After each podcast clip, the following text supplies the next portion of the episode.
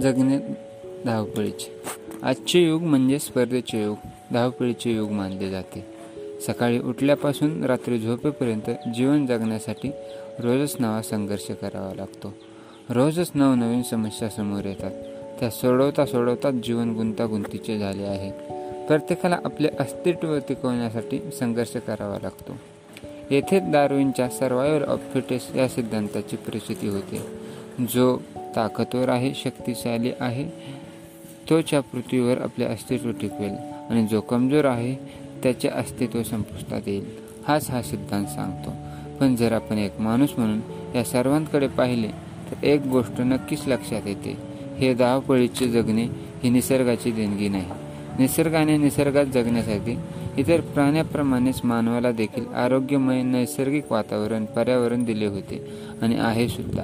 मानवाला इतर प्राण्यापेक्षा एक वरदान म्हणून मिळालेली गोष्ट म्हणजे त्याची बुद्धी.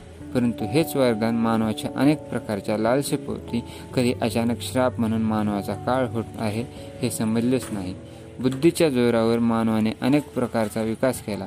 त्यात सामाजिक भौतिक आध्यात्मिक वैज्ञानिक राजकीय आर्थिक असे सर्व क्षेत्र आहेत. हा विकास करत असताना मानवाचा विशेष कल हा भौतिक सुख सुविधा निर्माण करण्याकडे होता. या सुखसुविधा मिळवण्याच्या नादातच मानव निसर्गापासून दूर होत गेला. अध्यात्मापासून दूर गेला. निसर्गाला आपल्या स्वार्थासाठी भौतिक सुखासाठी हानी पोचू लागला. मानवाच्या हस्तक्षेपामुळे नैसर्गिक चक्र ढासळले. यामुळेच पर्यावरणही बदलले. ग्लोबल वॉर्मिंगसारख्या समस्या निर्माण झाल्या.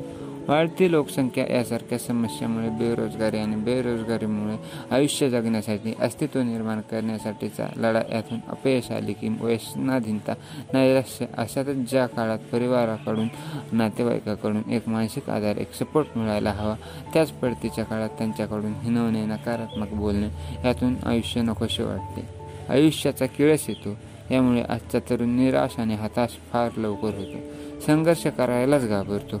उराशी अनेक स्वप्न घेऊन चालत असताना योग्य मार्गदर्शन कुटुंबचा आर्थिक व मानसिक पाठिंबा सदृढ आरोग्य आध्यात्मिक जीवन समाधान संयम आणि निसर्गाच्या नियमांचे पालन या सर्व गोष्टींची सांगड घातली की या स्पर्धेच्या युगात देखील आपली स्वप्ने पूर्ण करीत शांततेत जगता येते. या विषयावर लिहावे तितके कमीच आहे. महत्त्वाचे म्हणजे समाधान मानदे आणि नैसर्गिक आध्यात्मिक पद्धतीने कुणाशीही आपली स्वतःची इतरांशी तुलना न करता जीवन कितीही धकाधकीच्या जीवनात आनंदाने जगता येते.